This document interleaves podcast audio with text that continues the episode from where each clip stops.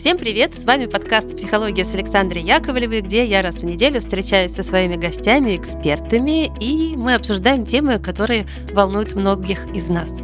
А сегодня у меня в гостях Елена Миськова, социокультурный антрополог и психолог. Елена в первый раз в нашем подкасте, но надеюсь, что она станет частым гостем, потому что слушать ее очень интересно, и я думаю, полезно. А тема сегодня вообще необычная. Меня само она очень заинтриговала, и когда Елена предложила ее, я поняла, что да, мы это берем. А называется она так «Кухня семейной истории». И вот теперь, Елена, здравствуйте.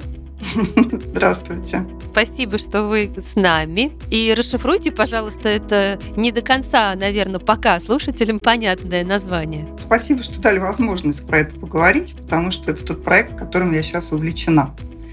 Э, это проект, посвященный разговору о коллективной травме, об эхо разных травматических событий коллективных через еду. Это так, если очень коротко. История проекта довольно простая. Э, есть такая замечательная социальный предприниматель, активист э, Катя Затулеветер и другая чудесная девушка Алиса Симоненко, которая занимается развитием онлайн-сервиса для генеалогического такого, что ли, бизнеса. И э, Катя обратилась ко мне, как-то написала мне сообщение, которое звучало буквально так. Я нашла способ исцеляться от коллективной травмы. Ну, я поначалу отнеслась к этому немножко скептически, но потом решила все-таки откликнуться на приглашение поговорить. Мы поговорили и, в общем, стали думать о том, э, что особенно в наши теперешние времена, когда мы все испытываем так или иначе некоторую ретравматизацию, очень важно поговорить про травму ресурсно. Но вообще, так сказать, э, в теории травмы есть такое правило, да, что когда мы начинаем работать с травмой, то мы обязательно, касаясь каких-то травматических событий и проявлений их в нервной системе человека, мы обязательно еще касаемся ресурса. Да, немножко травмы, немножко ресурса. Есть такое правило титрования. И потому что иначе да, из воронки травмы очень сложно выбраться. А так мы вот на этой распорочке немножко травмы, немножко ресурса потихоньку выбираемся. И вот э, мы подумали, ну что может быть ресурснее, чем, собственно говоря, разговор о еде. Потому что, ну, с одной стороны, еда – это все, где сконцентрировано в том числе и травма, потому что еда – это часто про выживание. А с другой стороны, еда – это про радость какого-то совместного застолья, про память, про традиции и так далее, и так далее. Ну и мы не знаем пока, да, как этот проект будет развиваться дальше, но а, решили собрать такую пилотную группу из людей, которые готовы через еду зайти в свою семейную историю. Ну, честно говоря, то там собрались люди, которые, в принципе, уже, так сказать, интересовались да, своей семейной историей, строили там разные генеалогические древа и так далее. И мы вот эту пилотную группу, там я продумала какую-то методологию, о чем, собственно говоря, можно говорить. Мы ее запустили в мае, по-моему, еще. Ну, в общем, два месяца работала группа. И, в общем, это оказалось крайне интересно, потому что то, о чем что называется, вы давно хотели поговорить, но не могли со своими близкими, гораздо легче это делать, начиная разговор про еду. Что готовили, когда готовили. То есть, например, темы, которые ну, в этой группе мы поднимали на каждой встрече, они были очень разные. Например, там блюдо самое странное да, в моей семье. И мы говорили вроде бы про это, да, про то, какое блюдо вызывает больше всего вопросов. Но по сути это история про вообще умолчание и секреты. Да, вот то, что мне досталось в какой-то такой готовой упаковке, но я не знаю, почему оно так работает. Да, то есть одно из наследий травмы, оно в том и состоит, что мы принимаем разные стратегии поведения, выживания, коммуникации, которые не очень уже, честно говоря, например, соответствуют реальной обстановке. Но, как говорится, нравится, не нравится, да, вот тебе передали, бери. И, или, например, там была тема блюда самого трудного воспоминания или блюда самого счастливого воспоминания. И довольно предсказуемо, да, самые счастливые – это про то, что было в детстве, это когда ты наполняешься э, этими запахами, звуками, когда ты соединяешься со своим телом, да, когда ты знакомишься с миром. А, в общем, самое трудное – это такие рассказы о тяжелых временах. И тоже довольно предсказуемо было для меня, потому что я знаю это по своим клиентам, что 90-е годы – это, конечно, такое время переписывания старых травм и ретравматизации, да, потому что дефицит, кризис, э, нехватка в 90-е, да, она вот подгружала те какие-то старые травмы и в то же время замещала их. Ну или там, не знаю, у нас была замечательная тема «Ресурсные фигуры в семье». Кто кормил, то вспоминается, когда я думаю о чем-то вкусненьком, приятном и так далее. И очень часто там люди, например, говорили, что ну вот почему-то да, у меня всплывает в памяти, в сознании этот человек, и иногда это даже не тот человек, которого я помню, а которого я помню по рассказам да, там, в семье. И вот так вот смотришь на него, вроде, ну а что необыкновенного-то? Ну, обычная бабушка или обычный дедушка или там обычная тетя. Так вроде бы ничего особенного. Что же в нем такого, что о нем продолжают говорить, помнить, или что для меня это какая-то связь с семьей? Да, и вот это интересно, потому что мы часто э, не можем найти этот ресурс. Да, мы говорим себе, да я-то что, я вот вообще никто и ничто. Да, там мы себя часто едим. А вот понять, в чем, собственно, состоит ресурс, потому что он часто не в том, чтобы, там, не знаю, тебя очень опекали, очень вкусно кормили, а в том, что этот человек несет какое-то тепло, какое-то пространство, да, которое вот позволяет чувствовать себя хорошо и о нем думать. Ну и вот мы рисовали, пытались рисовать там какие-то генограммы и так работать. Тут э, мне хочется рассказать э, то ли притчу, то ли историю. Я даже уже не помню, откуда я ее взяла, про котлетки треугольные. Это как раз вот сейчас я вас слушала и поняла, что это как раз э, память о, видимо, семейной травме. Но история такая. Женщина молодая всю жизнь делает треугольные котлетки. И дети ее спрашивают, мам, почему котлетки треугольные? Она говорит, я не знаю, ваша бабушка так готовила. Задумалась, пошла к маме. Мам, почему ты готовила треугольные котлетки? Она говорит, да, моя мама так готовила. А бабушка этой женщины, мама мамы, еще жива. Они пошли к ней. Почему ты готовишь треугольные котлетки? Она говорит, да не знаю, Моя мама так готовила. Про бабушка тоже еще жива, доживает свой век где-то в дальней глухой деревушке. Поехали. Приезжают. Про бабушка. Почему ты готовишь треугольные котлетки? Лезет она в какой-то там дальний сундучок и достает старую-старую, кривобокую, косую, потрепанную жизнью треугольную сковородку и говорит, деточки мои, да война ж была, нечего было, другой посуды не было. Вот вам и ответ, да, то есть э, по наследству передается память о треугольных котлетках, и уже никто не задумывается, почему они такие. А когда возникает вопрос, на него находится очень банальный и в то же время какой-то очень глубокий ответ. По-другому было невозможно. Это было условие выживания, ситуация. А сейчас все с удовольствием жмякают эти треугольные котлетки и даже не задумываются, что это тоже часть какого-то семейного наследства.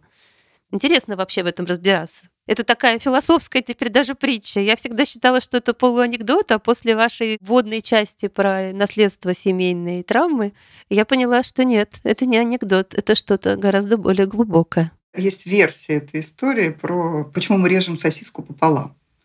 И вот там тоже все спрашивают, спрашивают, и доспрашиваются до того, что была одна кастрюлька, в которую не помещалась целая сосиска, поэтому мы ее резали. Но люди несут вот это, эту память как ну, некоторое такое и бремя, и дар одновременно. Потому что так было принято, значит, это надо нести. В этом есть какой-то смысл. С другой стороны, у меня есть ощущение, что вообще-то не очень понятно, да, и в этом есть какой-то такой груз, напряжение вокруг того, что зачем я это делаю. Но пока мы не узнаем, в чем дар, да, пока мы не узнаем, в чем такой подарок наследия, да, или там ценность наследия, нам очень трудно избавиться от груза. И в этом смысл, да, что когда мы начинаем узнавать, а в чем же ценность, да, то тогда мы получаем свободу. Я, в принципе, могу, так сказать, легко варить эти сосиски или жарить эти котлетки такими, какие я хочу. А это память, да, это вот то, что я несу очень бережно, трогательно, но уже как воспоминание, а не как принуждение делать так, не знаю почему как. А интересно, ну вот я думаю, что сейчас каждый, кому эта тема интересна, так себе представляет вот это семейное, да, застолье, я свои вспоминаю детские годы, там как э, на стол доставался и клался, нарезался редкий в тот миг, когда я была ребенком, сервелат, когда какие-то там конфетки, которые сейчас в каждом магазине доставались откуда-то из серванта, бережно укутанные в полотенчика, какие-то пирожки, э, которые пекли с какой-то начинкой. Ну, то есть, да, есть какая-то история семьи через то, что стоит на столе в этой семье, через эти традиции семейного застолья, да, кто первый сел, кто последний. Я помню, что мама моя никогда не присядет, бегает вечно на кухню и обратно. И это тоже, да, что-то в этом можно разглядеть. Ну, давайте на эту тему рассуждать, потому что, правда, безумно интересно. Я никогда не задумывалась, что вот то, как мы едим, что мы едим, с кем мы едим, когда мы едим. И не про калории речь, а совсем про какие-то глубинные смыслы другие. Так интересно и важно, и сколько можно оттуда взять. Да, то есть это ведь не только про семейный этикет, да, как сервировали стол, что ставили на стол, но это про зашитые в этом ценности, стратегии и так далее. Ну, например, очень важно, например, не только что мы едим, но и что мы запасаем. Да, это вот вообще тема, которая вызвала много тоже там всяких эмоций про то, что мы сохраняем, а чего мы не можем не сохранять. Да, и поскольку, в общем, традиции дефицитов у всех в каждой семье полно, то вот эта история про то, чтобы ничего не выбрасывать, все хранить, все передавать. Да, вот, э, и вот эти образы, там, не знаю, от семейного погреба до дачи, заставленной, значит, этими закрутками, прости господи, вот это все, конечно, тоже является одновременно. Да, вот очень важно это понять, что одновременно в этом бережливость, творчество, потому что люди придумывали ну, такие способы чего-то консервировать, так обменивались рецептами, что это про избирательность, коммуникацию, там, заботливость и так далее – а с другой стороны, и вот это вот все надо есть, да, или вот это вот все нужно открывать на празднике, или вот это вот надо делать теперь, когда я могу пойти там, не знаю, купить спокойно себе этот э, килограмм помидоров и больше не беспокоиться о том, чтобы его вырастить, консервировать и так далее. Вот это долженствование, да, давление, оно... Ведь никто на нас больше не давит, мы сами его несем часто. Но вот это вот ощущение, что э, я как будто бы привязан к этому сохранению. И когда мы говорили дальше, то там очень интересные были выводы. Да? То есть если я принимаю ценность того, что для них это было важно, и что это было ну, про их способ выражения творчества, то как бы я хотел поступать сейчас? Для родителей? Ну, например, для родителей, да, для бабушек, дедушек и так далее то чтобы я выбрал сейчас. Да? И многие, когда появляется эта возможность сказать, а что выбираю я, да, то вот если в сухом остатке, да, то люди говорят, что я бы выбирал сохранять уже теперь ну, не собственно еду, а среду, например, которая эту еду дает. Да, бережно относиться к этой природе. Я бы выбирал способ двигаться, да, а не быть, то есть вот этот баланс между тем, чтобы быть, сидеть на одном месте и двигаться, между оседлостью и кочевничеством. Я бы хотел есть так, чтобы я мог передвигаться, менять места жительства и так далее, и так далее. Вот этой свободы становится чуть больше, когда мы вроде бы обращаем -то взгляд назад, да, но мы его обращаем сознательно и с такой рефлексией. И это, конечно, было очень интересно услышать, да, вот особенно на теме как раз движения, потому что движение в нашей стране тоже, к сожалению, всегда было ограничено, да, социальная мобильность была ограничена. Кто может двигаться, куда может двигаться.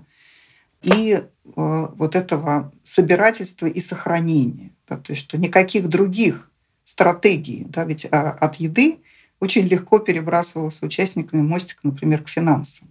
Потому что никаких других стратегий, кроме как сбережения в кубышке, тоже не передали. Да, то есть и стратегии развития, вложения и так далее, получаются они воспринимаются ну, как что-то, например, опасное. Там, не, или, по крайней мере, небезопасное для э, тебя, для твоего благополучия. И вот эти связи очень интересно было как-то распаковывать. Я сейчас просто там, да, улетела мыслями в свои какие-то там угу. семейные Я как раз традиции, хотела спросить, да. куда вы улетели, Александра?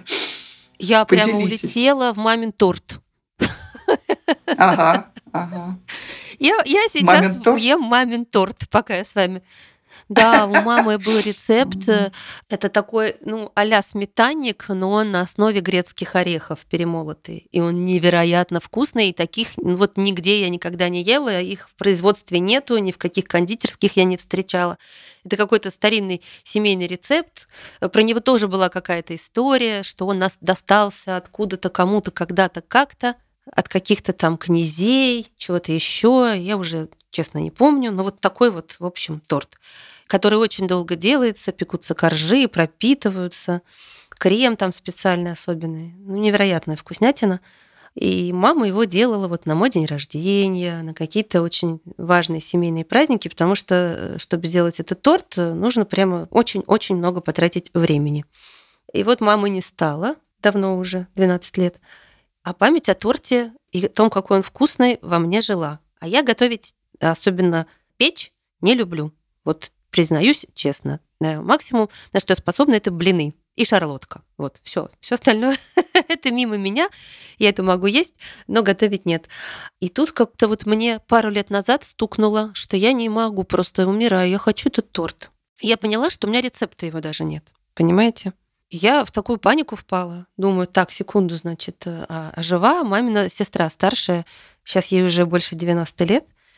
И слава богу, дай бог здоровья вообще боже, одуванчик, человек в полном здравии и так далее. Я имею в виду ментально, конечно, физически уже тяжело.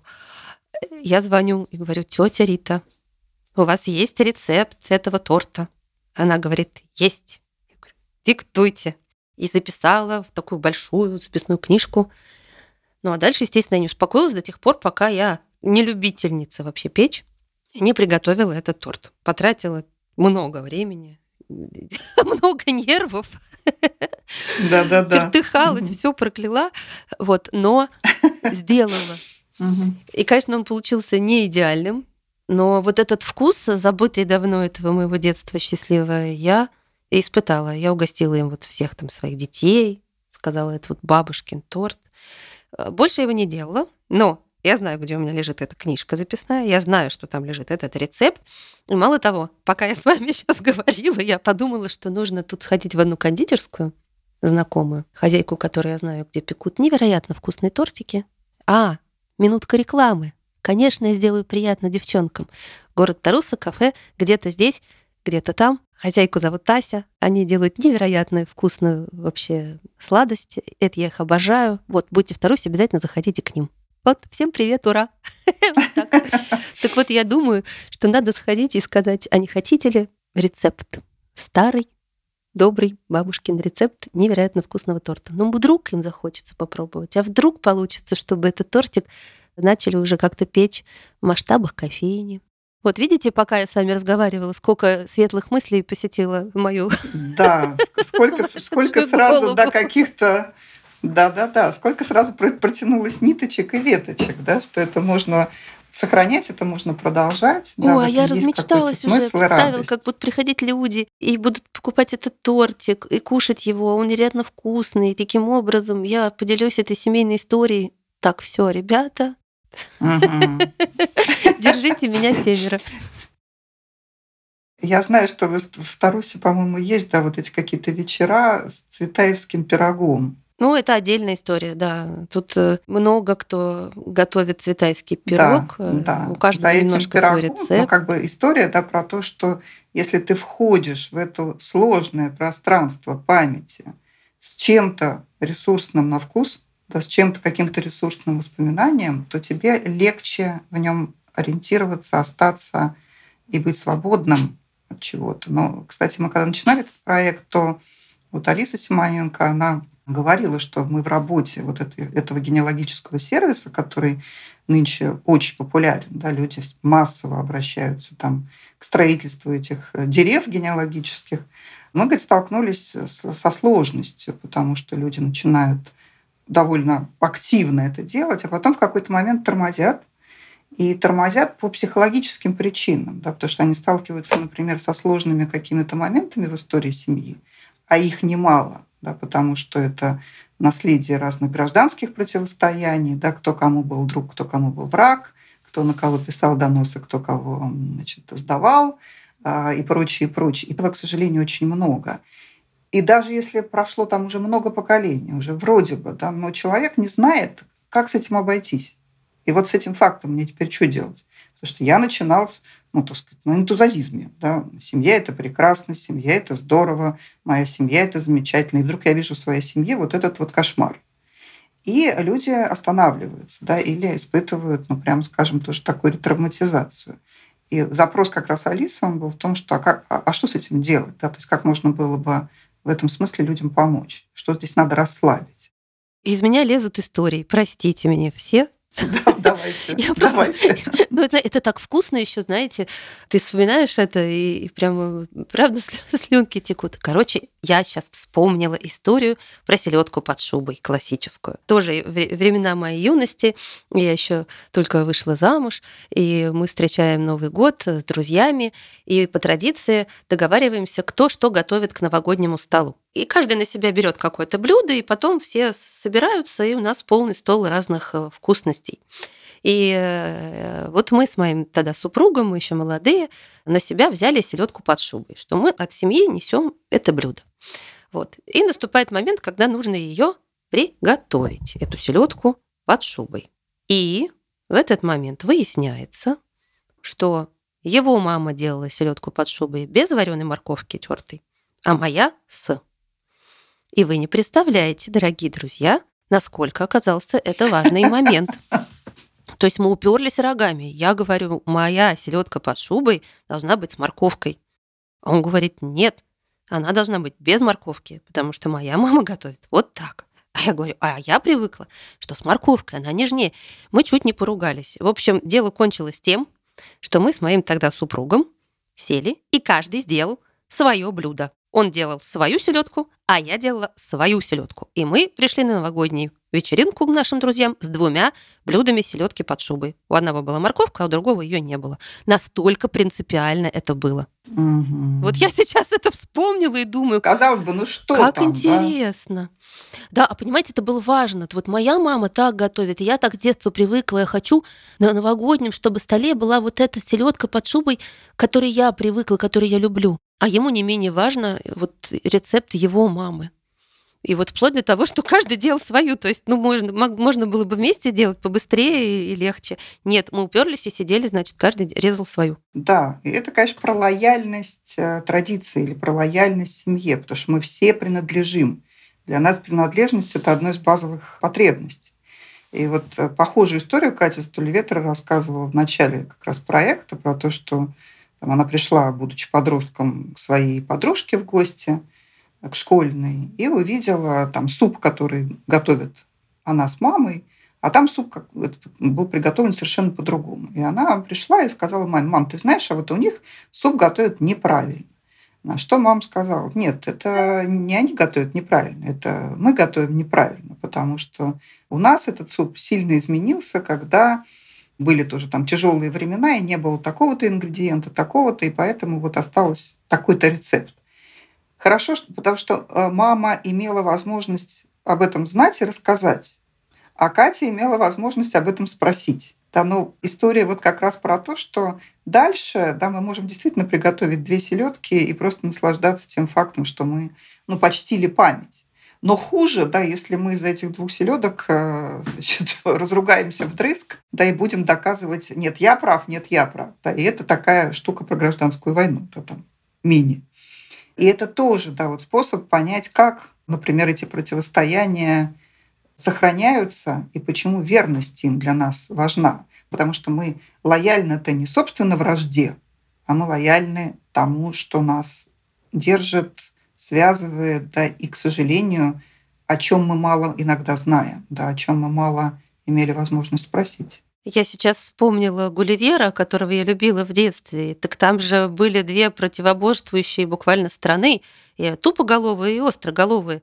А воевали они потому, что одни яйца разбивали с острого кончика, а другие Абсолютно. с тупого. Абсолютно. Боже. Да. да. Совсем по-другому выглядит Да, эта да, история да. в свете нашего разговора.